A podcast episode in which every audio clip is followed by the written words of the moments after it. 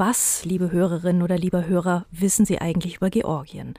Die meisten müssen vermutlich erst mal nachschauen, wo dieses Land überhaupt liegt. Wir verraten es Ihnen am Schwarzen Meer, zwischen der Türkei und Russland geklemmt. Es ist ungefähr so groß wie Bayern, hat mir Wikipedia vorhin verraten, und es hat 3,7 Millionen Einwohner. Deutlich mehr über Georgien erfahren kann man, wenn man die Bücher von Nino Haratischvili liest. 2014 erschien mit Das achte Leben für Brilka ihr bisher wohl erfolgreichster, ganz sicher aber ihr umfangreichster Roman. Der hatte fast 1300 Seiten, erzählt von sechs Generationen, acht Leben und einem ganzen Jahrhundert. Und wer sich in den Sog des Buches hineinbegibt, der findet so schnell nicht wieder heraus.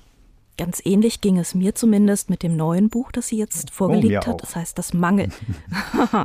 es heißt das mangelnde Licht. Und wieder führt es nach Georgien, genauer gesagt in die Hauptstadt. Viele Westdeutsche kennen diese Stadt unter dem Namen Tiflis. Der Rest der Welt auf Georgisch Tbilisi. Ich hoffe, ich habe das richtig ausgesprochen, lasse mich gerne später korrigieren. Vier Freundinnen wachsen da miteinander auf, streiten sich, versöhnen sich, eine wird berühmt, eine wird sehr erfolgreich. Am Ende treffen sie sich wieder in Brüssel auf einer Fotoausstellung, aber da sind sie dann nur noch zu dritt. Auch wir sind gleich zu dritt im Gespräch mit Nino Haratischvili. Danach wartet noch die versprochene Auflösung unseres Literaturrätsels aus dem Januar auf Sie. Natürlich verraten wir auch, wer diesmal gewonnen hat und es gibt ein neues Rätsel. Wir sind Andrea Diener und Friedhof Küchemann und wir sind froh, dass Nino Haratischvili heute Zeit für uns hat. Herzlich willkommen. Vielen Dank. Wenn ich mit Leuten, die schreiben, über ihre Bücher spreche, erinnere ich mich manchmal an diese Salzkristallversuche damals im Schulunterricht. Ähm, man hängt einen Faden in so eine gesättigte Salzlösung und dann bilden sich daran die tollsten Formen. Ähm, was, ist meine Frage dann, wäre bei Ihrem Buch der Faden und was die Lösung? Aber als ich ähm, Ihren neuen Roman gelesen habe, Frau Haratischvili, habe ich eher das Gefühl gehabt, ich müsste nach einem Netz fragen, nach einem Meer oder so. Ähm, welches Bild passt für Sie und Ihr Schreiben, für Ihr Buch? wie würden Sie auf dieses Bild antworten?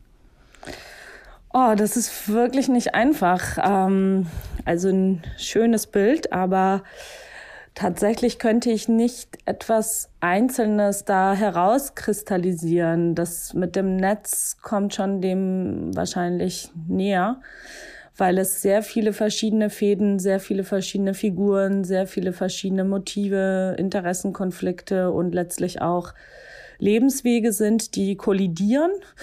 Und wenn, dann wäre das ähm, etwas, was nicht irgendwie linear und nicht gerade und nicht klar ist, sondern irgendwas Chaotisches, irgendwas zusammengemischtes, vielleicht auch explosives, ähm, ja, also am ehesten vielleicht so ein Wollknäuel, wo verschiedene Fäden zusammenkommen und dann so ein buntes Mischmasch ergeben. Wenn Sie anfangen zu schreiben, ähm, was, welchen Faden haben Sie denn zuerst in der Hand oder welchen Schnippel von welchem Faden? Ähm, was wissen Sie über diese Figuren und über deren Schicksal? Und wo hangeln Sie sich dann weiter?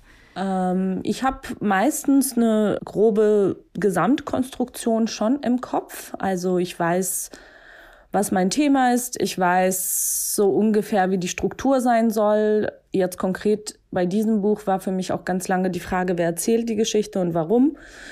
Und äh, nachdem das klar war, dass es über diese Ausstellungen Bilder läuft, hat es mir den Schreibprozess ziemlich erleichtert, weil es für mich irgendwie ähm, dann eine Logik gab. Und ich hatte, natürlich habe ich auch die Figuren so ähm, visualisiert, wer sie sind, woher sie kommen, wohin sie ungefähr gehen.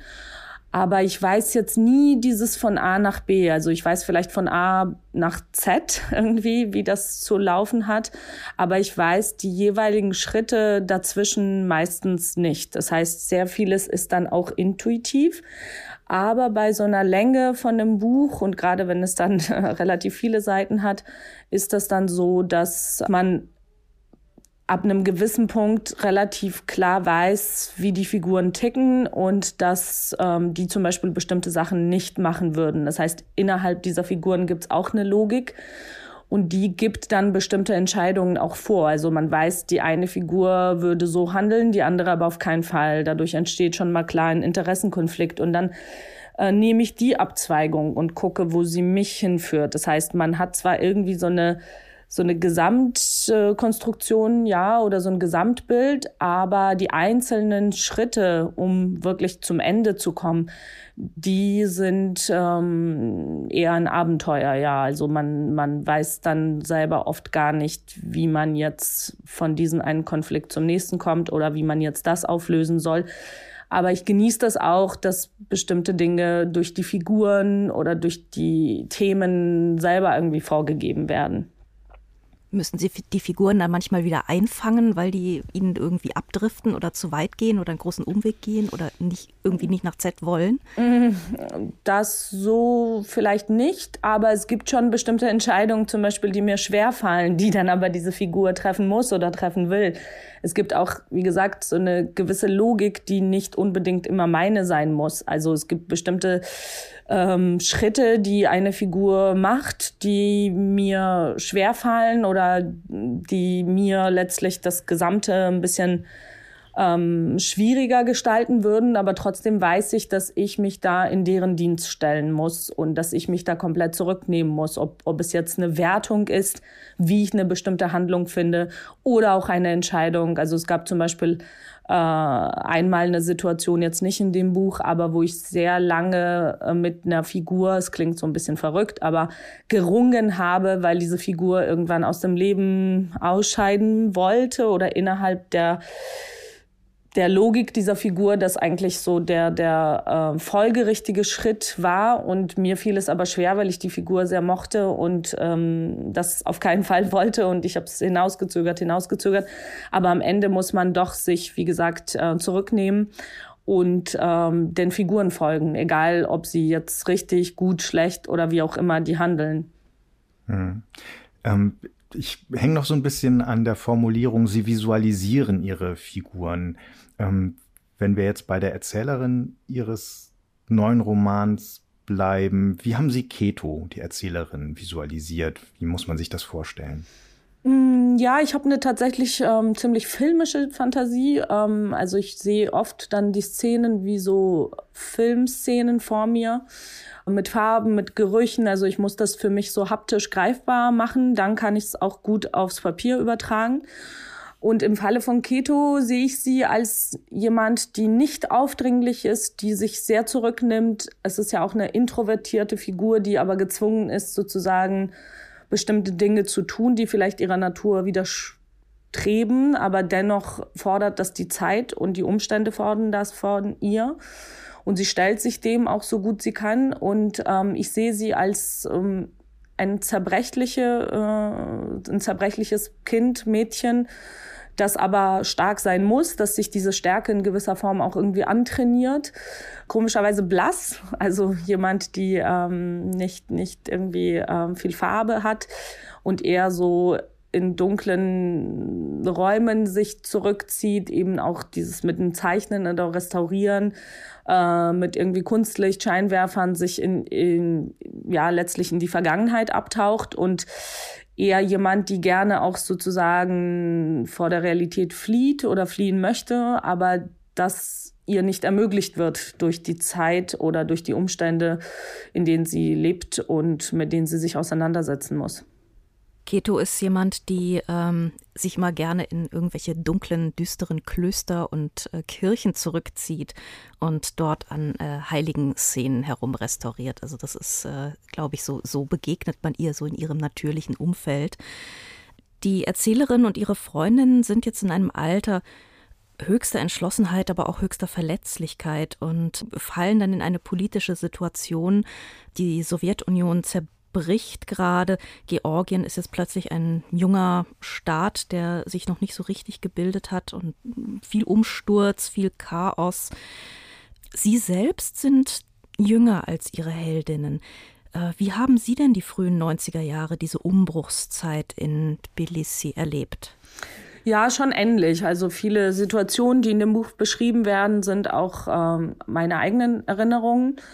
Also das ist jetzt kein autobiografisches Buch und das ist jetzt nicht sozusagen meine, sind nicht meine persönlichen Geschichten, aber von eben Wirtschaftsproblemen bis hin zu Stromausfälle, natürlich die Bürgerkriege, diese omnipräsente Gewalt, all das war ein Teil auch meiner Kindheit und Jugend.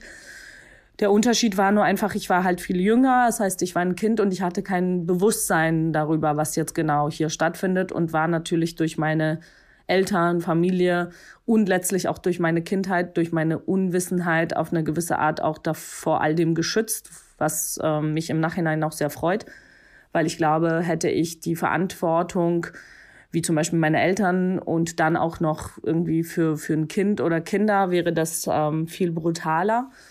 Ähm, und ja, es war eine sehr düstere Zeit, sehr mit sehr, sehr vielen existenziellen Problemen verbunden. Es war eine Zeit des Überlebens. Die Leute haben extrem viel improvisiert und ähm, eine sehr gewaltvolle, sehr brachiale Zeit, wo ein Machtvakuum entstand, wo Leute letztlich irgendwie in so eine komplette Anarchie ähm, dann versucht haben, jeder nach seinem Gewissen irgendwie klarzukommen. Und natürlich entstand da auch sehr, sehr viel oder es war eine sehr brutale Zeit und ähm, gefährliche Zeit. Trotzdem gab es aber auch viel Schönes, ähm, dass eben neben dieser Brutalität auch sehr große Hilfsbereitschaft da war. Man hat sich gegenseitig sehr viel ausgeholfen ähm, weil nur so konnte man letztlich überleben. Also der eine hat Mehl beschafft, der andere irgendwie Salz auf so eine sehr elementare Ebene runtergebrochen. Und es war eine Zeit, die alle auf eine Art vereint hat, unabhängig vom sozialen Stand oder Status, weil ja, wenn der Strom ausfiel, fiel er in der ganzen Stadt aus. Also das heißt, es betraf alle, unabhängig davon, wer dieser Mensch war und was er oder sie vorher gemacht hatten.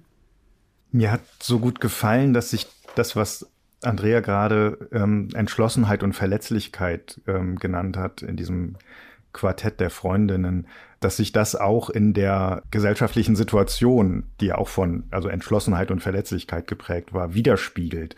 Mich hat diese Idee dieser Spiegelung ähm, und ein, ein jugendliches Quartett oder Jugendliche in diese Zeit zu stellen, ähm, sofort überzeugt. War das von Anfang an klar, wie alt ihre Leute sind, wie alt die Leute sind, die einfach ja auch nach draußen müssen, wie Jugendliche nach draußen müssen und die ein Wort mitreden wollen und die sich nicht alles gefallen lassen wollen und die ähm, sozusagen das einen Kampf aufnehmen. Manche ähm, äh, mit Begeisterung, manche, weil sie sich nicht dagegen wehren können. Ja, ab, ja, schon, auf jeden Fall. Ich wollte ganz klar ein bestimmtes Alter wählen eben ein bisschen älter als ich, weil, ähm, wie gesagt, aus der Perspektive des Kindes wäre, wären bestimmte Situationen ihm nicht möglich gewesen. Und mich hat an dieser Geschichte oder an diesem Aspekt der Geschichte äh, fasziniert und interessiert, dass man hier mit letztlich Kindern zu tun hat, die schlagartig aufhören, Kinder zu sein, die das nicht mehr sein dürfen. Ja. Ähm, wegen der Umstände und die versuchen die Erwachsenenwelt nachzuahmen oder zu kopieren, ähm, manche besser, manche schlechter und dabei natürlich auch gewisse, also eine fatale Entscheidungen treffen. Und das bietet natürlich zum Schreiben ein sehr großes äh, Potenzial, auch in, hin, hinsichtlich der Konflikte. Und das, deswegen war es irgendwie mein Wunsch, ein bestimmtes Alter für diese Figuren zu wählen und genau diese Schwelle von Kindheit zum Erwachsenwerden. Und ähm, jetzt nicht nur, weil es mein Wunsch war, sondern weil ich habe das auch sehr oft beobachtet oder erlebt in Georgien, dass genau die Generation, die damals an der Schwelle zum Erwachsenwerden stand, die hat es am stärksten betroffen oder auf eine ganz grausame Art letztlich erwischt, weil ähm, ja, weil es denen letztlich nicht vergönnt war, denn also ihrer Natur entsprechend sozusagen sich zu entwickeln. Und äh, gerade diese Jungs, die dann plötzlich anfingen, irgendwie so Robin Hoods zu spielen äh, und natürlich in die Kriminalität abgerutscht sind und dann plötzlich irgendwie mit Waffen hantierten und plötzlich irgendwie komplett ähm, in so einer Scheinwelt sich versuchten zu behaupten, das hat natürlich eine, ähm, eine große Fallhöhe und auch irgendwie eine gewisse Tragik. Und ähm, sehr viele aus dieser Generation haben es dann eben nicht geschafft und sind an unterschiedlichen Problemen zerbrochen oder eben auch ähm, gestorben. Und ähm, darüber wollte ich schreiben. Also für mich war es ganz klar, dass es eben um diese Generation gehen soll. Wir erleben die Stadt in diesen verschiedenen Phasen. Ähm, der Roman beginnt fast mit einer fast märchenhaften Schilderung eines Hofes, worum rundherum die Häuser stehen. Die Bewohner werden vorgestellt, ihre Macken werden vorgestellt, ihre Haustiere und ihre Pflanzen werden vorgestellt. Also es ist sehr schön ähm, idyllisch erstmal. Und dann kommt eben diese brachiale Zeit des Chaos, der Bandenkriege und alle kämpfen ums Überleben.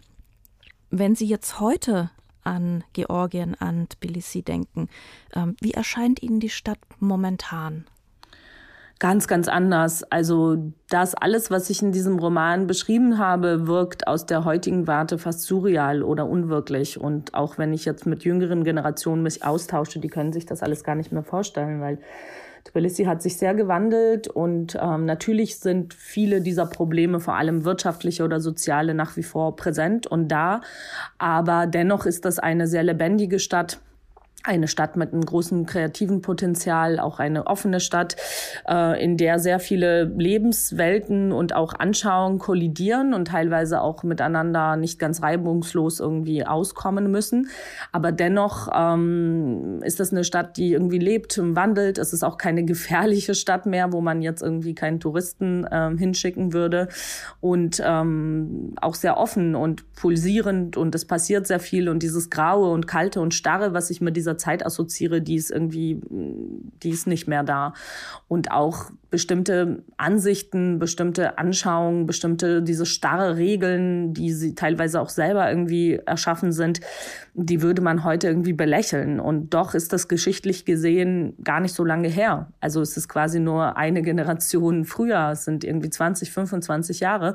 Und manches davon, als ich auch während der Arbeit an diesem Buch konnte ich selber fast gar nicht mehr glauben, obwohl ich weiß, das war so. Und trotzdem wirkt es irgendwie so erdacht und erfunden. Und das ist ähm, faszinierend, wie das irgendwie gehen kann. Wie gesagt, das ist, ich möchte das jetzt auch nicht alles irgendwie schön reden. Natürlich gibt es sehr viele dieser Probleme, ähm, die sind heute noch da, aber nicht in dieser Form und natürlich nicht in dieser, also dieses Brachiale, dieses Anarchische und äh, Archaische auf eine Art, äh, das würde man da jetzt heute nicht mehr finden. Wir haben Sie gebeten, äh, in Absprache für dieses Gespräch, ein paar Absätze aus Ihrem Roman vorzulesen. Sie waren einverstanden, vielen Dank. Ähm, was müssen unsere Hörerinnen und Hörer vorab zu der Stelle wissen, die Sie jetzt gleich vorlesen? Ähm, nicht so viel äh, Inhaltliches, weil das ist eine Stelle, das ist so eine Art Stream of Consciousness, wenn man so will relativ schon fast am Ende des Buches, wo die Erzählerin Ketto ähm, über ihre ähm, Form und nicht nur ihre, sondern die dieser beiden Freundinnen, denen sie gegenüber sitzt, ähm, nachdenkt und sinniert. Weitestgehend, wenn man so will, über Menschen, die aus dieser Zeit stammen und diese Zeit erlebt und äh, über sich haben ergehen lassen und was das mit denen gemacht hat und vor allem mit ihrer Art zu lieben oder ähm, auf die Welt zu schauen. Meine Liebe habe ich in einer Welt zurückgelassen, die so nicht mehr existiert und die mich heute Abend von diesen imposanten Wänden angestarrt hat. Ich habe sie an einem Ort zurückgelassen, an den ich niemals zurückkehren werde, bei Menschen, die nur noch als Schatten in meinem Kopf existieren. Meine Liebe, und ich bin mir sicher, es wird auch das Los von Ira und Nenne sein, ist eine Dinosaurierliebe, eine ausgestorbene Art von Liebe, eine, die schmutzig und brutal ist. Eine Liebe, die in Messerattacken, blutigen Wunden und Schüssen mündet. Eine, die gewohnt ist, Verbote und Schranken zu umgehen. Es ist eine Chamäleonliebe, die lügen muss, um zu überleben. Ja, so muss es wohl sein. Unsere Liebe kennt keine Freiheit und Sorglosigkeit. Sie ist nicht leicht und schon gar nicht zivilisiert. Sie kennt keine Unbeschwertheit und keine Jugendlichkeit. Sie ist eine, die Menschen, die nicht aus dieser Welt stammen, ungesund anmutet, die sie ängstigt und verstört. Und sie haben recht damit. Aber ich kann sie nicht verraten, mich nicht von ihr lossagen, denn diese Liebe ist die einzige, die ich habe. Und ohne ihnen die Frage stellen zu müssen, weiß ich, dass diese beiden Frauen, die mir gegenüber sitzen, die die Nacht dehnen, die Vergangenheit mit Gegenwart mischen wie einen gekonnt zubereiteten Drink, es genauso empfinden. Und ja, es stimmt, wir wissen alle drei, dass das, was an den weißen Wänden dieses schönen Palastes inmitten dieser warmherzigen, heiteren Stadt ausgestellt hängt, zuallererst eine exotische Welt zeigt, eine kaputte, magische, für westliche Augen anziehende Welt, eine Welt, die uns für zehn Leben reicht. Wir haben gelebt, wir haben für viele gelebt, und wir können diesem Leben nicht, weil der Schmerz nie vollständig abklingt, untreu werden. Das war's. Sie haben mal geschrieben, dass Sie sich für die großen Themen interessieren, weil Sie nicht gut über das Alltägliche schreiben können. Das Zweite, das glaube ich Ihnen, wenn ich so Ihre Bücher lese, gar nicht so recht. Aber ähm, hier sind Sie nun die großen Themen. Ähm, Wie, wie geben Sie ihnen eine Bühne im Roman? Wann wissen Sie jetzt, gibt es so präsent und so klar, wie Sie es hier schreiben, das große Thema oder lassen Sie es eben dann doch lieber als Faden durchscheinen? Wie gehen Sie mit den großen Themen um beim Schreiben? Ich glaube, so denke ich gar nicht darüber oder das, so gehe ich nicht an das Schreiben ran, sondern es ist erstmal ein Anliegen, das mich beschäftigt. Das sind Fragestellungen, die ich habe. Es gibt etwas, was mich wurmt. Ähm, dann werden eben Figuren geboren, die begleiten mich dann eine Weile. Ich bin mit ihnen zugange, beschäftige mich mit ihnen und so weiter und so fort. Und ähm, das ist dann quasi das große Thema, also das, was ich mit Gesamtkonstruktion meine. Es ist dann die Fragestellung, ähm, dem ich mich, der ich mich widme und ähm, die folge.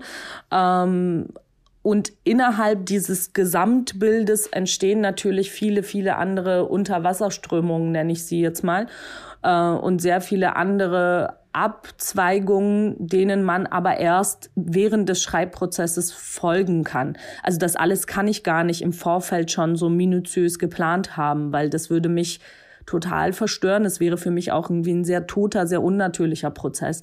Ich muss halt einfach das Gesamte irgendwie wissen. Das muss ich schon irgendwie kontrollieren und zähmen, sonst würde ich irgendwie abdriften und nie mehr irgendwo zurückfinden. Aber innerhalb dieses großen äh, muss ich auch die Bereitschaft oder die Offenheit aufbringen, einfach mal ganz andere Wege zu nehmen, als vielleicht wie ich es vorgehabt habe. Und das ist letztlich, was ich an diesem Prozess auch sehr liebe, weil es ist einerseits etwas, was man kontrollieren muss. Und gleichzeitig muss man aber auch diese Kontrolle immer wieder aufgeben, damit es irgendwie was, damit was Lebendiges entstehen kann, damit es auf eine Art auch glaubhaft wird. Und äh, also es ist nicht so, als würde man ständig irgendwie ähm, Schach spielen und die ganze Zeit irgendwie seine Figuren irgendwie hin und her schieben, sondern manchmal habe ich auch das Gefühl, dass es genau andersrum passiert, dass mich diese Figuren oder diese Geschichten irgendwo hinschieben, äh, wo ich gar nicht weiß, wie ich da gelandet bin und wie ich dann wieder rauskommen soll. Den geografischen Kern des Ganze bietet ähm, Brüssel beziehungsweise diese Fotoausstellung in diesem schönen Palast inmitten dieser warmherzigen, heiteren Stadt, wie Sie eben vorgelesen haben. Und anhand dieser Fotos, die Dina aufgenommen hat, reisen die drei äh, Freundinnen in ihre Vergangenheit. Dina ist wohl die lebenslustigste und irgendwie auch todesmutigste der vier Freundinnen, die dieses Aufwachsen und dann später den Krieg in Schwarz-Weiß-Fotografien dokumentiert, die viel Anerkennung verfahren, die erfahren, die ausgestellt werden, die gelobt werden und äh, für das Publikum eben Kunst sind, aber für die Erzählerin einen tiefer, tiefen Schmerz aus ihr her hervorholen. Das finde ich interessant, dieses äh, Verhältnis von Kunst und Schmerz. Ähm, wie sind Sie da hingekommen? Wie sind Sie zu diesen Fotos gekommen? Ähm, ich habe sehr lange darüber nachgedacht. Also ich hatte irgendwie diese Geschichte im Kopf, ich hatte diese Frauen im Kopf, ich hatte diese 80er, 90er im Kopf, aber ich habe mich immer wieder gefragt, wer erzählt diese Geschichte? Und ich wollte auf keinen Fall das in dritter Person machen. Für mich war es klar, es ist eine sehr persönliche Geschichte oder es muss eine sehr persönliche werden, so wie es eben für mich eine sehr persönliche Zeit ist, über die ich schreiben möchte. Und ich habe immer gedacht, ich habe da irgendwie nicht zu suchen als so eine ja allgemeingültige Autorenstimme. Und dann habe ich eben mich sehr lange irgendwie hinterfragt ähm, und dann war klar, okay, es gibt eine dieser Figuren muss die Geschichte erzählen. Und ähm, die, die ich dann dazu bestimmt habe, nämlich Keto, äh, wie eben vorhin beschrieben, ist eigentlich gar keine, die so etwas gerne erzählt oder erzählen will. Im Gegenteil, sie flieht vor ihren Erinnerungen, sie möchte mit der Vergangenheit nicht mehr viel zu tun haben. Es tut so sehr weh, sie erinnert sich nicht gerne äh, und sie ist die ganze Zeit eigentlich auf der Flucht. Und ähm, dann dachte ich, okay, was kann es denn geben, dass es sie zwingt, das zu tun? Und ähm, was kann es überhaupt für einen Grund geben nach all den Konflikten? Und ich meine, zwei von denen sind ja sehr arg zerstritten. Wie kriegt man diese Frauen wieder zusammen an einen Tisch, wenn man so will? Und dann dachte ich, okay, es muss um die verstorbene Freundin gehen. Es muss um jemanden gehen, den sie unbedingt diese e-, Ehre erweisen müssen, wo sie sich alle dem schuldig und verpflichtet fühlen. Und da erschien es mir irgendwie folgerichtig, das eben über so eine Kunstausstellung zu machen, darüber, dass ähm, dass da etwas passiert, ähm, was Dina und ihre Kunst huldigt und sie das natürlich auch tun wollen. Und gleichzeitig natürlich ihnen klar ist und vor allem Ketto, dass das halt zu so einem Erinnerungsprozess führt, zu einer Begegnung führt und das schon äh, bringt ja auch gewisse Konflikte und gewisse, also das Wunden aufreißen mit sich. Es heißt, das war einfach für mich schon ein dankbarer Boden zum Start, also als Rahmenhandlung.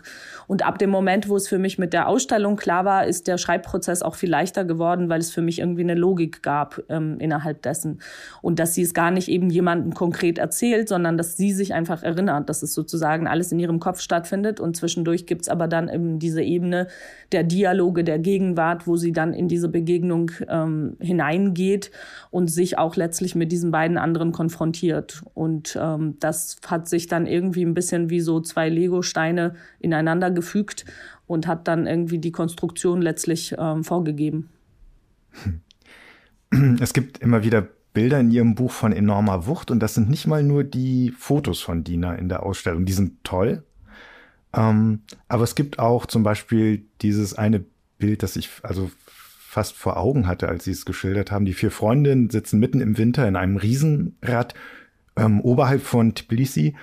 Ähm, der Strom fällt aus und sie hören da oben feststeckend und fast erfrierend den ersten Schuss des Putschs. Oder ein anderes Bild, Dina und Keto sind unterwegs, Bestechungsgeld für Ketos Bruder müssen vor den Menschenmengen ähm, der Demonstrationen in den Zoo fliehen und bleiben unter einer Laterne stehen, die beiden. Und es kam mir fast so vor, als würden sie auch von einem solchen Bild zu einem nächsten Bild erzählen, weil das so starke Bilder waren für mich. Ähm, war das für Sie beim Schreiben so? Kam Ihnen das auch so vor? Ja, also jein. Ich glaube, ich, ich habe natürlich nicht die Außenwirkung in dem Moment im Kopf beim Schreiben, aber natürlich wusste ich, es gibt so ein paar, sage ich jetzt mal, Höhepunkte, also ein Dramatik, dramatische Höhepunkte, die ich schon auch bewusst gesetzt habe.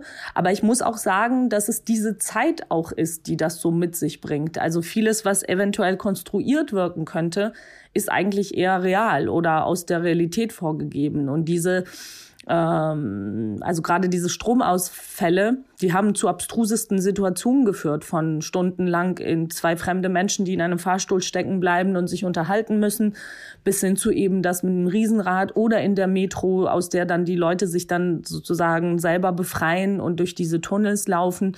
Das sind alles Dinge, die einfach durch diese Zeit entstanden sind. Und natürlich habe ich die dann in meiner Fantasie ausgeschmückt oder habe sie dann in meine Geschichte auf meine Art verarbeitet. Aber sehr vieles ähm, hat sozusagen diese Zeit vorgegeben und auch letztlich diese Dramatik oder diese Extreme, weil auch gerade Demonstrationen, das war äh, gang und gäbe, das war also, ich erinnere fast an keinen Tag, wo es nicht irgendwie demonstriert wurde, wo nicht irgendwas gesperrt war, wo nicht irgendwelche Tumulte stattfanden. Und das gibt natürlich auch eine sehr in Klammern dankbare Kulisse zum Schreiben äh, vor. Also es ist das Setting ist schon sozusagen gesetzt und es ist schon per se dramatisch.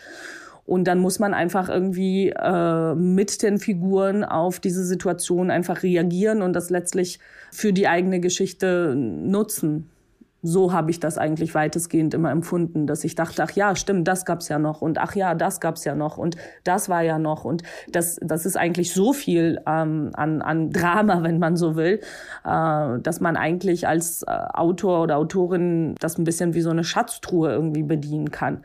Natürlich ist das äh, bedrückend äh, und ich musste eher gucken, dass man trotzdem dem Ganzen eine gewisse Leichtigkeit entgegensetzt und das gibt so ein bisschen deren Alter auch vor dass sie trotz allem Teenager sind und letztlich auch diese Leichtigkeit, diesen Spaßfaktor, dieses, diese Themen mussten da auch irgendwie ähm, Einzug halten und das als so eine Form von Gegenentwurf oder Gegengewicht zu dieser ganzen Dramatik und zu diesem ganzen politischen Stehen. Ich würde gerne noch mal mit Ihnen über die georgischen Männer reden. Oh ja. ähm, es kommt mir so vor, als hätten die Frauen in diesem eigentlich sehr patriarchalen und brutalen System doch am Ende größere Entscheidungsfreiheit als diese Männer, die eben als Jungs aufwachsen und dann eigentlich nur zwei Möglichkeiten haben. Entweder verhärten sie auf so eine ganz brutale Weise, wie es eben Levan geht, dem Freund von Keto, oder sie bleiben irgendwie auf der Strecke und ein Dazwischen scheint eigentlich kaum möglich. ist es wirklich dieser, dieser Zeit geschuldet? Ist es einer Kultur geschuldet? Ähm, wie wächst denn heute ein, ein Junge in Tbilisi auf? Können Sie mich da ein bisschen erleichtern vielleicht, dass sich das geändert hat? Ähm, absolut, ja. Ähm, wir Gut. dürfen aufatmen, das hat sich auch geändert. Ähm, also die heute 20-Jährigen sind ja die meisten, die ich jetzt kenne. Es ist natürlich es gibt auch da Unterschiede und es gibt auch da irgendwie, ist abhängig von eben, sage ich jetzt mal, Bildungshintergrund oder auch Stadt und Land. Aber weitestgehend sind die meisten viel westlicher, viel offener, viel liberaler, viel auch so optisch würde man jetzt nicht großen Unterschied finden, einen georgischen 20-Jährigen aus Tbilisi neben einem aus Berlin irgendwie, wenn man die nebeneinander stellen würde. Und damals hätte es aber enorme Unterschiede gegeben. Und das ist ähm, eine interessante Frage. Das ist einer Form natürlich einer hm, Kultur, die letztlich irgendwie mutiert und pervertiert, wie alles in dieser Zeit und ähm, sozusagen in, in was Grässlichem mündet, geschuldet. Zum anderen aber auch eben diesem Vakuum, der da irgendwie entsteht und letztlich auch ähm, der Vorgeschichte, weil ähm, dass die alle irgendwie anfangen, da so zu rebellieren und letztlich in diese Kriminalität abdriften, hat ja auch was damit zu tun, dass, wie einer der Figuren das in dem Buch auch sagt, ja, warum soll ich das überhaupt machen? Warum soll ich studieren? Warum soll ich irgendwie, also es gab eine absolute Perspektivlosigkeit angesichts des sich auflösenden Staates und des Systems und der Strukturen. Es gab halt eine gewisse, so einen gewissen Nihilismus. Und dadurch, dass alles korrupt war und der Staat als sozusagen ähm, die größte Korruption äh, sozusagen darstellte und die größte Lüge, äh, gab es auch keinerlei Ambition in irgendeiner Form in diesem System weiterzumachen. Und die Alternative sahen sie aus irgendwelchen wie gesagt, pervertierten Mythen und komischen Vorstellungen zusammengesetzt in dieser Form von Rebellion, die aber automatisch natürlich irgendwie in Kriminalität mündete und übernahmen diese aus diesem sogenannten Diebe in Gesetz, also quasi der sowjetischen Mafia vorgesehene und auch da mm, mutierte und falsch verstandene männliche mm, so Mythen, diese Ethik äh, und so weiter und so fort und erschufen sich quasi das nächste eigene Gefängnis, aus dem sie eigentlich ursprünglich ausbrechen wollten. Ähm, wie das alles zustande kam und warum, da gibt's, da könnte man jetzt noch stundenlang weiter drüber reden und ich habe das bisschen versucht, so ähm, aus meiner Sicht in diesem Buch auch irgendwie zu erklären. Aber es ist ein sehr, sehr komplexes Thema. Und auch zum Beispiel, ich habe das selber erst dann verstanden, weil ich habe es irgendwo gelesen, dass äh, in so einem Interview, ähm, dass jemand dann sagte, ja, also ich meine, der Staat ist der größte Dieb. Und ähm, warum soll ich denn nicht stehlen? Also alle, alle sind am äh, Ausbeuten und Rauben und äh, klauen und warum soll ich das nicht machen? Ich tue es wenigstens mit irgendwie guten Vorsätzen. Das heißt, es wurde dann immer irgendwie auf eine Art gerechtfertigt, dass man es halt mit guten Absichten tut und, äh, und eine gewisse Ethik dahinter steckt. Aber natürlich ist das alles auch schon mal bereits eine kaputte, eine degenerierte Form von ja sehr falsch verstandenen Moralvorstellungen und ähm, auch diese Kultur, die dann halt einfach nicht mehr, weil ursprünglich hat das ja alles irgendwie eventuell seine Funktion besetzen. Auch darüber kann man sich streiten, ja, über diese patriarchale Strukturen. Aber zu dem Zeitpunkt, wo dieses Buch ansetzt, ist das bereits schon so verfault und so kaputt und letztlich auch nicht mehr lebbar, weil die Realität das gar nicht mehr hergibt. Und so sind, driften die halt alle irgendwie in so, so etwas ab, was teils selbst kreiert, teils irgendwie vorgegeben und teils ähm, unfreiwillig irgendwie entsteht oder ist, ohne dass es ihnen bewusst ist. Und das wird ihnen später zu einer Falle. Und ich finde es jetzt eigentlich sehr schön, dass sie das gesagt haben, weil ich glaube, die meisten würden mm, oder die wenigen, die das Buch bereits gelesen haben, da gab es immer irgendwie Proteste, so nach dem Motto, äh, die armen Frauen und diese schrecklichen Männer. Aber ich empfinde das auch ähnlich, wie Sie das gesagt haben, dass die Männer da eigentlich auf eine Art fast noch viel größere Sklaven dieses Systems waren und dem viel mehr äh, ausgeliefert und äh, am Ende auch dem geopfert als Frauen. Frauen haben dann halt angefangen zu improvisieren und haben mal besser, mal schlechter ihre Wege irgendwie dann gefunden, auch wenn die jetzt nicht unbedingt sehr glückliche oder sehr friedliche waren, aber dennoch. Und die Männer und gerade diese Generation, da sind einfach sehr, sehr, sehr, sehr viele daran gescheitert und letztlich auch kaputt gegangen und äh, manche haben das alles eben auch mit ihrem Leben bezahlt. Beide Frauen wie Männer sind mit Szenen unfassbarer Grausamkeit konfrontiert, die in der Regel von Männern ausgeht. Ähm, und ich muss sagen, ich habe manche dieser Szenen aus ihrem Roman mitgenommen in meine Träume. Ähm, und oh habe mich, und hab mich, ja, passiert mir selten, und habe mich gefragt, ähm, haben Sie es geschafft, diese Szenen dann in Ihrem Arbeitszimmer zu lassen? Ich meine, irgendwann ist man dann ja fertig für den Tag mit dem Schreiben, geht raus und draußen ist Familie oder so.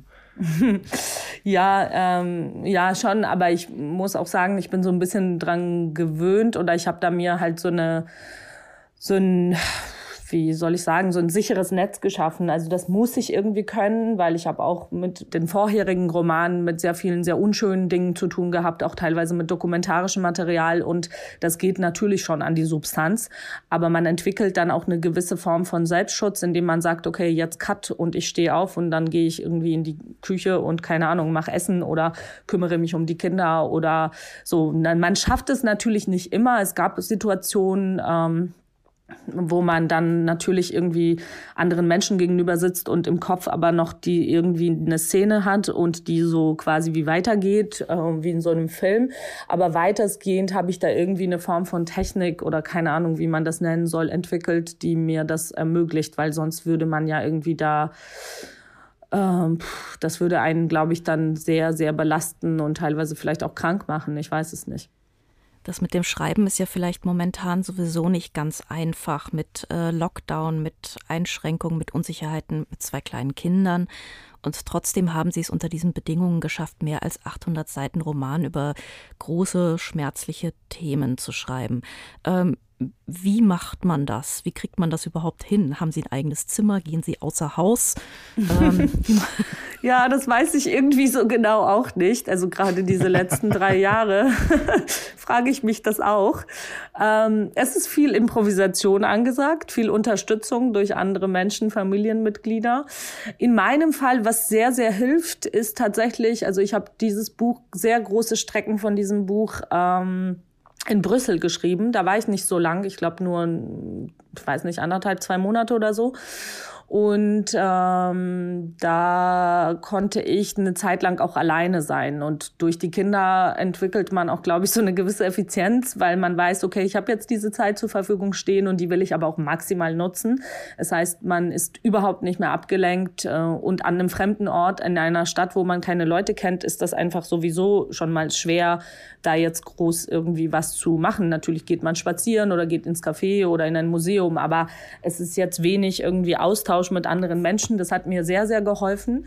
Äh, da sind sehr viele, also jetzt nicht die Hälfte, aber ich sage jetzt mal ein Drittel dieses Buches entstanden. Und dann hatte ich noch immer wieder, ich habe zwar auch ein Arbeitszimmer, aber wenn jetzt Kinder zu Hause sind, ist das immer sehr schwierig, zumal ich auch wahnsinnig gern ähm, abends eher schreibe und nicht morgens. Das heißt, wenn die ähm, im Kindergarten sind, dann ähm, könnte ich zwar und mache das manchmal auch, aber es ist nicht meine äh, liebste Zeit, also nicht meine kreativste. Da bin ich eher irgendwie so im so Organisationskram, das kann ich, aber dieses Kreative, das geht bei mir erst einfach einen späten Abend los. Und ähm, was mir immer wieder auch geholfen hat, ich gehe dann manchmal zu einer Freundin ins Atelier. Also dieses Rausgehen ähm, aus den aus den Alltagsstrukturen äh, entfliehen, sei es für ein paar Stunden oder für, für ein paar Wochen, ist für mich eigentlich die äh, sozusagen der Schlüssel oder die Möglichkeit dazu. Weil klar, zu Hause, ich habe jetzt zum Beispiel das Lektorat, habe ich schon die ganze Zeit zu Hause gemacht.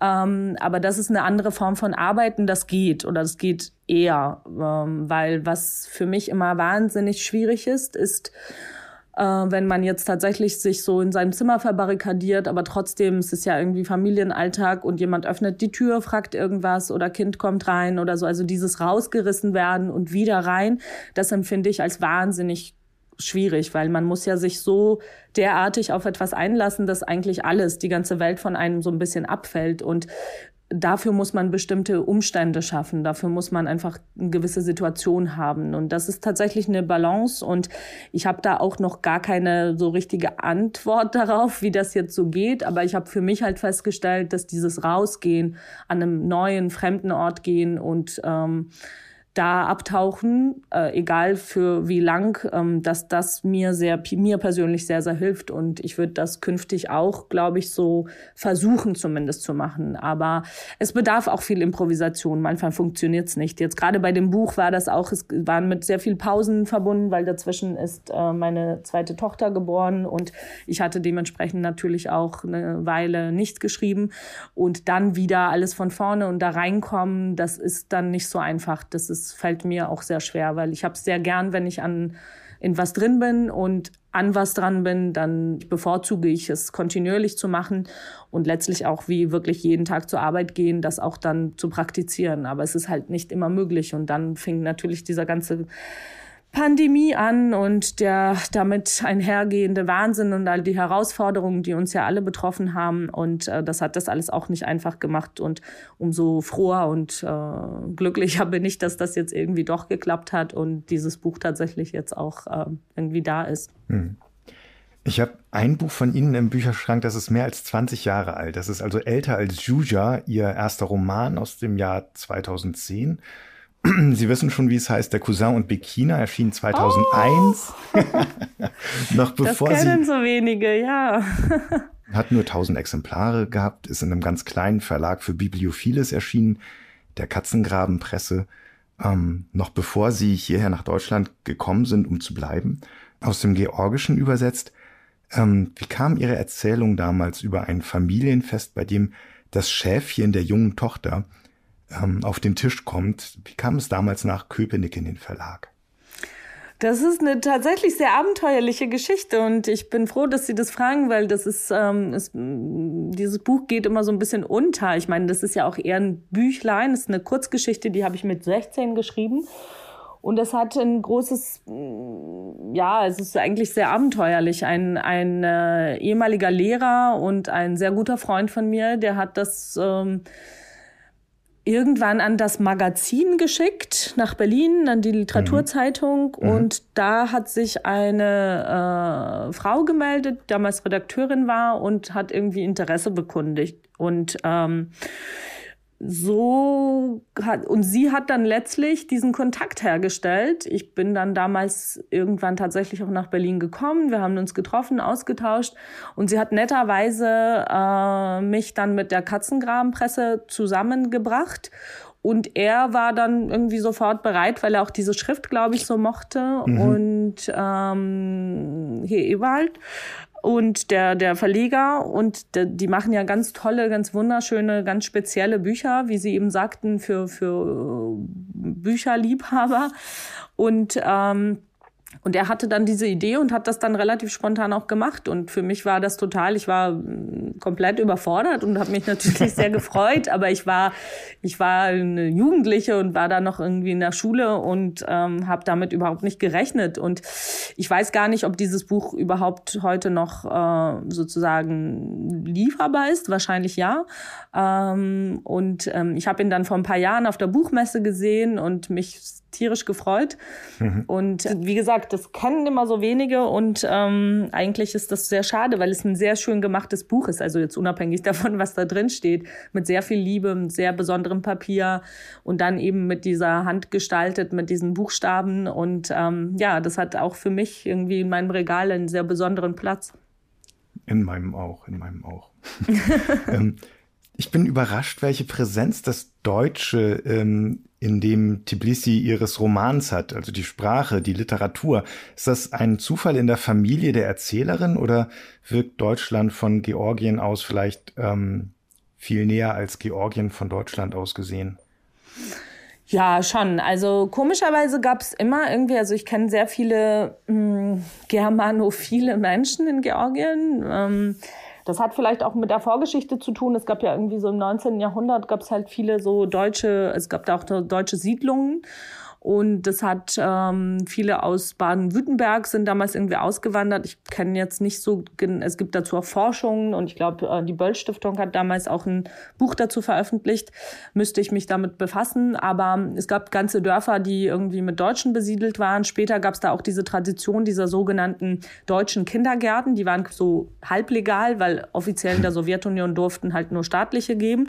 Und die wurden immer Tanten genannt. Das waren halt deutsche Nachkommen äh, Frauen überwiegend, die in ihren Privatwohnungen halt ähm, Kindergärten hatten. Und ich kenne sehr viele Leute, also in meiner Generation gab es das schon nicht mehr, aber so 60er, 70er, glaube ich, 50er, da ähm, war das irgendwie sehr beliebt und die haben dann halt sehr tatsächlich, glaube ich, überwiegend Deutsch gesprochen, haben halt Plätzchen gebacken und deutsche Weihnachtslieder gesungen. Und ähm, alle, die ich kenne, die in diesen Kindergärten waren, sprechen mit immer sehr viel Begeisterung und Liebe. Und die meisten sprechen auch tatsächlich auch äh, gutes Deutsch oder haben dann später irgendwas mit Deutsch zu tun gehabt oder tatsächlich Germanistik studiert. Und dann kommt noch hinzu, dass äh, Jena war, glaube ich, eine Partneruni von äh, der Tiflisser Universität. Auch da gibt's viele, viel, gab es viel Austausch und sehr viele, die zum Beispiel in Deutschland dann studiert hatten, noch in der Sowjetzeit, die haben zum Beispiel unter anderem meine Schule, die ich besucht habe, ähm, gegründet, die auch sehr großen Fokus auf Deutsch legte. Ja, Deutschland hat irgendwie ein relativ gutes Standing. Ich würde sagen, ich weiß nicht, wie es prozentual ist, aber ich glaube, so nach Englisch dürfte es irgendwie die zweite ähm, Fremdsprache sein, die auch irgendwie gelernt wird. Und ähm, ja, diese Literatur, also wie jetzt die beiden Großmütter da in einem Roman, ähm, das ist halt noch so ganz leider stirbt diese Generation aus oder diese Art von Menschen werden auch in Georgien immer rarer. Aber für mich ist das so eine bestimmte Art von Menschen, die äh, mich sehr sentimental stimmen und für die ich sehr viel ähm, Respekt und irgendwie Liebe empfinde. Diese, ich nenne sie ein bisschen so Tschechow-Figuren, die ähm, teilweise Menschen mit unglaublich harten Biografien, die aber halt in dieser Schönheit und oftmals eben in Kunst, ob es jetzt dann Musik war oder Literatur, dann so ihre Rettung gesucht haben und die einfach auf so eine sehr, sehr fast schon weltfremde Art dann auch dieser, äh, dieser Kunst dienten. Und viele davon haben dann natürlich auch Kinder unterrichtet oder ganze Generationen da erzogen, wenn man so will, und haben dann ihre Leidenschaften weitergegeben. Und von denen gab es viele. Es gab die auch nicht nur jetzt in Georgien, ich kenne auch sehr viele äh, von denen in Russland. Aber diese, mhm. mhm. diese Art von Menschen, äh, ähm, wird immer rarer, leider. Gerade ist der Name Tschechow gefallen und wir haben noch überhaupt nicht darüber gesprochen, dass Sie Romanautorin sind, natürlich aber nicht nur Romanautorin, sondern eben auch Dramatikerin und Theaterregisseurin. Und ich wüsste gerne noch, ob sich das Schreiben für die Bühne und das für den Lesesessel sozusagen gegenseitig befruchtet, ob das ganz was anderes ist. Wir haben hier einen Schriftsteller in Frankfurt, der Krimis unter Pseudonym schreibt und der sagt, er zieht sich auch andere Sachen an, wenn er Krimi schreibt. Also dann zieht er sich irgendwie eher wie so zum Gärtnern an als äh, also wow. ähm, befruchtet sich das gegenseitig? Ist das was ganz anderes? Hat das was miteinander zu tun? Also ich ziehe mir keine anderen Sachen an und äh, muss mich da jetzt auch nicht so verwandeln oder so. Oder ich empfinde das nicht als irgendwie so eine Identitätsspaltung. Ähm, ich würde sagen, ja, im weitesten Sinne wahrscheinlich schon. Wobei ich jetzt nicht so ein Bewusstsein darüber habe, natürlich, äh, wie jetzt die einen Texte von mir wirken und die anderen. Oder welche großen Unterschiede man da vorfände. Es sind natürlich andere Formen. Das eine ist halt Roman, das andere ist äh, Theaterstück, Dramatik. Ähm, für jedes dieser Bereiche gibt es unterschiedliche Herangehensweisen, unterschiedliche äh, Schreibprozesse, auch wenn man so will, ein unterschiedliches Handwerk. Also gerade Theatertexte sind halt ganz klar, mh, mm, da müssen die Figuren für sich sprechen, da, da, da darf ich eigentlich gänzlich verschwinden oder möchte das auch. Bei Romanen ist das immer sehr abhängig davon, was für eine Geschichte wird erzählt, welche Form wähle ich dafür. Ähm, das ist auch bei den Theaterstücken jetzt nicht viel anders, aber es sind ähm, Romane dauern natürlich, schreib, also der Prozess als solches dauert natürlich viel länger. Äh, äh, auch Theaterstücke sind manchmal, da läuft's und man schreibt das eher in so einem, einem Rutsch. Dann gibt's aber auch Stücke, an denen man sehr lange feilt und arbeitet. Und ich bin sehr froh, ehrlich gesagt, diese beiden Bereiche zu haben. Ich habe jetzt zum Beispiel nach diesem Roman, nachdem ähm, das Lektorat beendet war, habe ich jetzt halt an einem Theaterstück gearbeitet, das jetzt gerade irgendwie in den Verlag aufgenommen wird. Und ähm, das tut mir dann auch gut, kurz komplett irgendwie was anderes zu machen oder mich irgendwie in andere Themenbereiche hineinzuwagen. Und äh, oftmals entscheidet letztlich der Stoff oder das Thema über welches, für welches Medium das sein wird, weil manche Stoffe eignen sich einfach her hervorragend für die Bühne. Dann weiß ich von vornherein, okay, das sind jetzt das muss irgendwie ins Theater und dann gibt's halt Stoffe wie eben das mangelnde Licht, wo es von vornherein klar ist, das ist einfach ein Roman.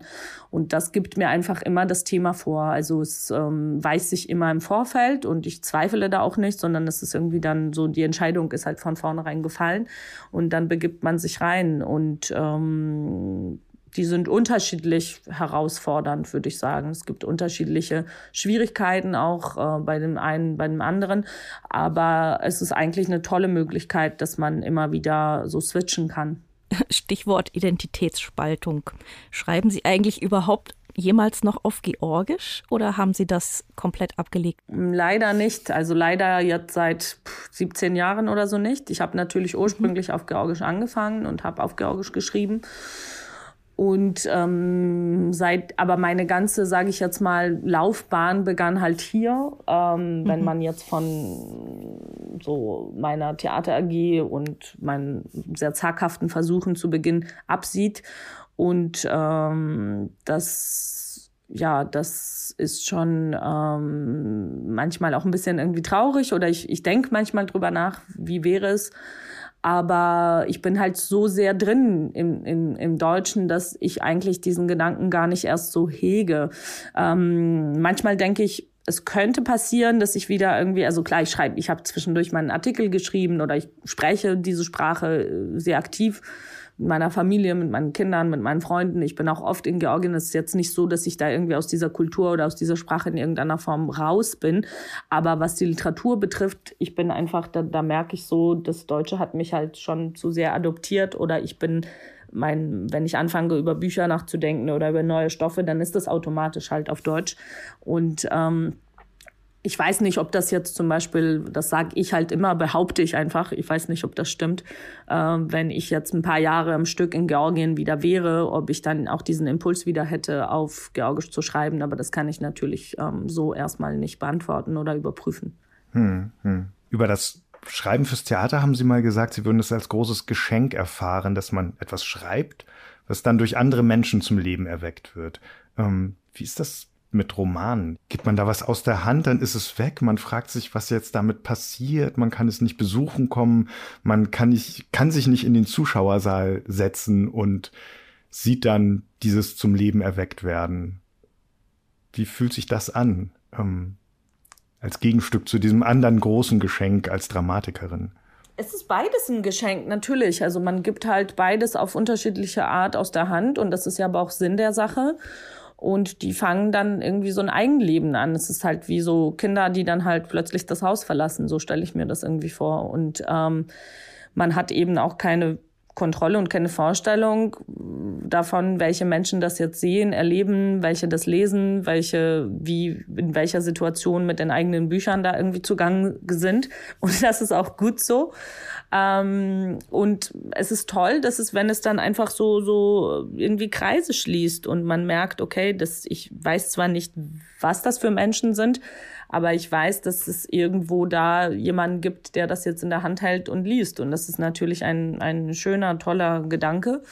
Aber ehrlich gesagt, ähm, ich denke dann irgendwie mal nicht so viel drüber nach. Ich freue mich, es ist bei mir immer so ein Ritual. Das Buch kommt dann halt aus der Druckerei mit einer Kiste, dann nehme ich es raus, dann halte ich das so ein bisschen in der Hand, dann visualisiere ich mir eben, dass es jetzt irgendwie da ist und geboren ist und dann stelle ich das eigentlich ins Bücherregal und dann nehme ich es wieder erst raus, wenn ich auf Lesetour gehe und suche mir bestimmte Passagen aus und ähm, bin dann damit sowieso eine Weile zugange. Und dann gibt's noch mal irgendwie, das ist auch ein, ein, ein sehr schöne, eine schöne Sache, dass man natürlich oft dann durch diese Touren, durch irgendwie Auftritte mit Lesern ins Gespräch kommt, äh, merkt, okay, das sind die Fragen, die sie haben, das ist, was sie interessiert. Manchmal bekommt man ja auch irgendwie Briefe oder E-Mails. Ähm, und ähm, ja, das, das geht dann einfach, das lebt dann irgendwie so weiter, Idealfall, im Idealfall. Und äh, man hat irgendwie gar keinen Einfluss mehr irgendwie so drauf. Aber es ist auch gut so. Also ich wüsste jetzt gar nicht,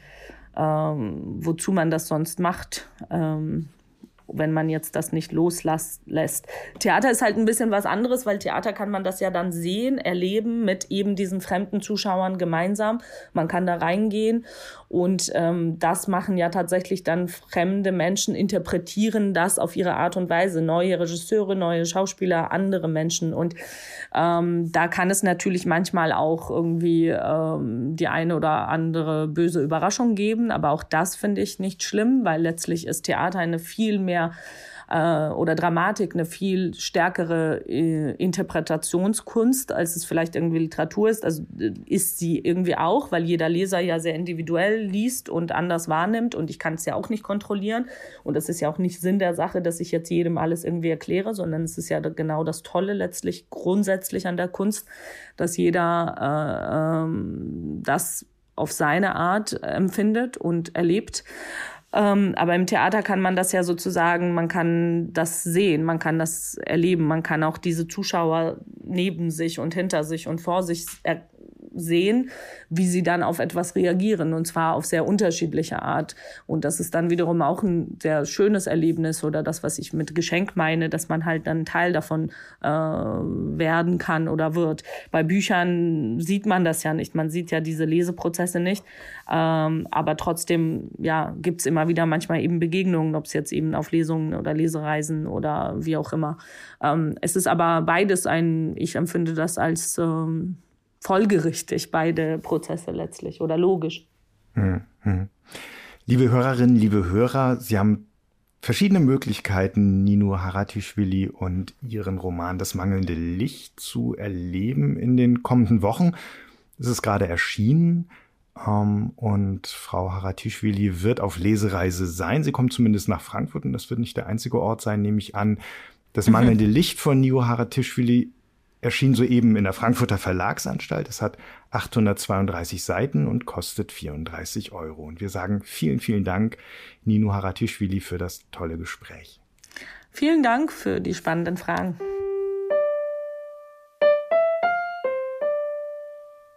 Das war noch nicht alles, liebe Hörerinnen, liebe Hörer. Wir haben noch ein neues Literaturrätsel von Tillmann Spreckelsen für Sie die Geschichte eines bekannten Werks aus der Sicht einer Nebenfigur erzählt. Sie wissen ja, wir lesen Ihnen einen kurzen Absatz vor und wenn Ihnen die erzählende Figur und das Werk bekannt vorkommen, dann machen Sie am besten einfach mit. In der Januarfolge war es Fritz aus der Erzählung Nussknacker und Mausekönig von E.T.A. Hoffmann.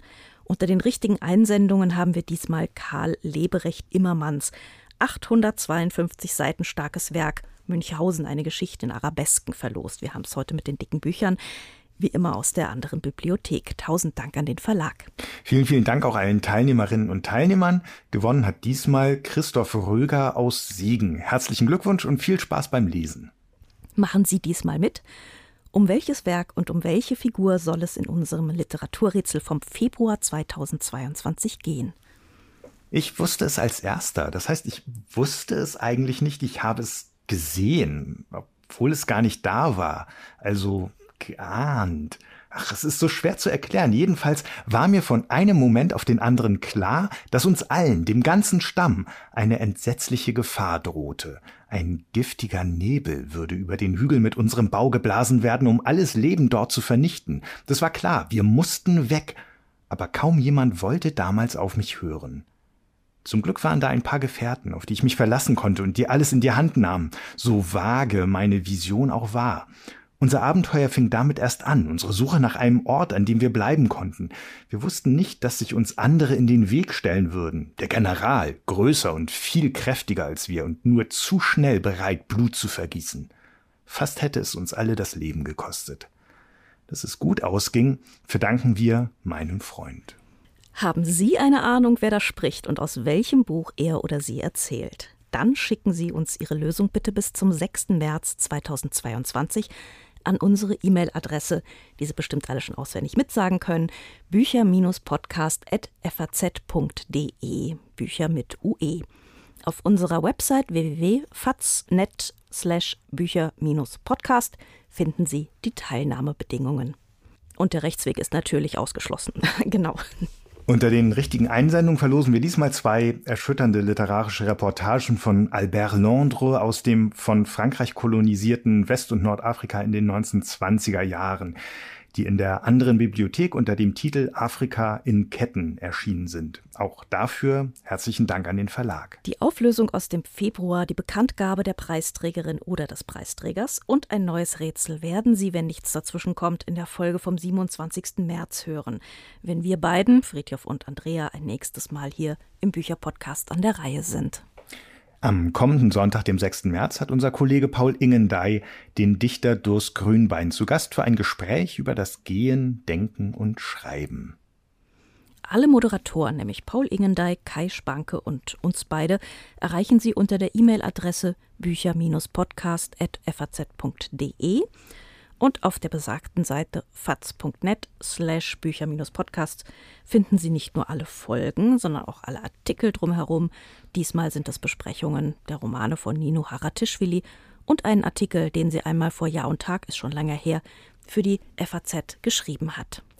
Wo und wie Sie diesen Podcast abonnieren, liken oder bewerten können, das wissen Sie, wie wir bei Instagram heißen, nämlich Fatzbücher mit UE, wissen zumindest unsere mehr als 1400 Follower dort, über die wir uns sehr freuen und die auch auf diesem Weg zu hören bekommen, was hier so los ist. Für heute sagen wir vielen Dank fürs Zuhören und bis dann.